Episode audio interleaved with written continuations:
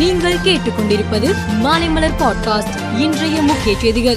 சனி ஞாயிறு விடுமுறை தினங்கள் மற்றும் திங்கட்கிழமை சுப முகூர்த்த நாள் என்பதால் இன்று சென்னையில் இருந்தும் மற்றும் பிற இடங்களில் இருந்தும் கூடுதலான பயணிகள் தமிழகம் முழுவதும் பயணம் மேற்கொள்வார்கள் என எதிர்பார்க்கப்படுகிறது. இதனால் சென்னையில் இருந்து தமிழகத்தின் முக்கிய இடங்களுக்கு தினசரி இயக்கக்கூடிய பேருந்துகளுடன் கூடுதலாக முன்னூறு சிறப்பு பேருந்துகளும் கோவை மதுரை நெல்லை திருச்சி சேலம் போன்ற இடங்களில் இருந்து முக்கிய இடங்களுக்கும் மற்றும் பெங்களூரில் இருந்து பிற இடங்களுக்கும் முன்னூறு சிறப்பு பேருந்துகள் என மொத்தம் அறுநூறு சிறப்பு பேருந்துகள் இயக்கப்பட திட்டமிடப்பட்டுள்ளது. தமிழக பாரதிய ஜனதா தலைவர் அண்ணாமலை தொடங்கும் பாத யாத்திரையின் போது மாநிலம் முழுவதும் அவர் உருண்டு புரண்டாலும் மக்கள் ஏற்கப் போவதில்லை என்று தமிழக காங்கிரஸ் தலைவர் கே எஸ் அழகிரி கடுமையாக விமர்சித்து உள்ளார். இலங்கை அதிபர் ரணில் விக்ரமசிங்கே இரண்டு நாள் பயணமாக டெல்லி வர உள்ளதை அடுத்து தமிழக முதலமைச்சர் மு க ஸ்டாலின் பிரதமர் மோடிக்கு ஒரு கடிதம் எழுதியிருக்கிறார். அந்த கடிதம் முழுக்க முழுக்க கடந்த கால காங்கிரஸ் திமுக கூட்டணி ஆட்சியின் தவறுகளை எல்லாம் வெளிப்படுத்தும் ஒப்புதல் வாக்கு மூலமாகவே இருக்கிறது.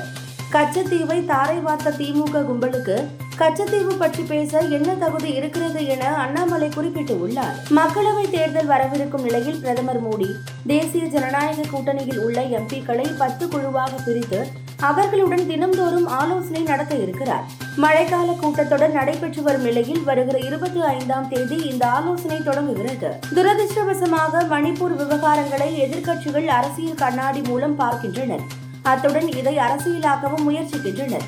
மணிப்பூர் நிலைமை குறித்து விவாதிக்க தயார் என நாங்கள் கூறிவிட்டோம். ஆனால் இது குறித்து விவாதிக்காமல் எதிர்க்கட்சிகள் ஓட்டம் எடுக்கின்றன என மத்திய மந்திரி அனுராக் தாக்கூர் எதிர்க்கட்சிகளை தாக்கியுள்ளார். நாங்கள் வாங்கிய கொத்து குண்டுகளை உக்ரைன் பயன்படுத்த தொடங்கிவிட்டதாக அமெரிக்கா தெரிவித்து உள்ளது கொத்துகுண்டு வழங்கிய விவகாரத்தில் எங்களிடம் போதுமான கையிருப்பு உள்ளது.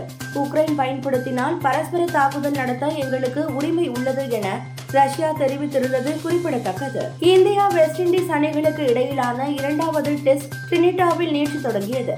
டாஸ் வென்ற வெஸ்ட் இண்டீஸ் பந்துவீச்சை தேர்வு செய்தது. அதன்படி முதலில் களம் இறங்கிய இந்தியா முதல் நாள் ஆட்ட முடிவில் நான்கு விக்கெட் இழப்பிற்கு இருநூற்றி எண்பத்தி எட்டு ரன்கள் சேர்த்துள்ளது. விராட் கோலி எண்பத்தி ஏழு ரன்னுடனும் ஜடேஜா முப்பத்தி ஆறு ரன்களுடனும் களத்தில் உள்ளனர். ரோஹித் சர்மா எண்பது ரன்களும் ஜெய்ஷ்வால் ஐம்பத்தி ஏழு ரன்களும் சேர்த்தது குறிப்பிடத்தக்கது. மான்செஸ்டரில் நடைபெற்று வரும் ஆசிஷ் நான்காவது டெஸ்டின் இரண்டாவது நாள் ஆட்ட முடிவில் இங்கிலாந்து நான்கு விக்கெட் இழப்பிற்கு முன்னூற்று எண்பத்தி நான்கு ரன்கள் எடுத்துள்ளது. தற்போது வரை அறுபத்தி ஏழு ரன்கள் முன்னிலை பெற்றுள்ளது.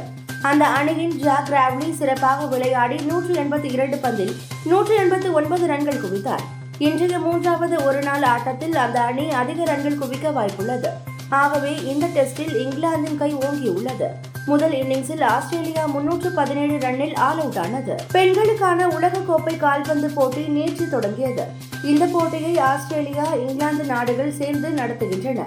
ஆஸ்திரேலியா தொடக்க போட்டியில் அயர்லாந்தை ஒன்றுக்கு பூஜ்ஜியம் எனவும் நியூசிலாந்து நார்வே அணியை ஒன்றுக்கு பூஜ்ஜியம் எனவும் வீழ்த்தியது. மேலும் செய்திகளுக்கு மாலை மலர் பாட்காஸ்டை பாருங்கள்.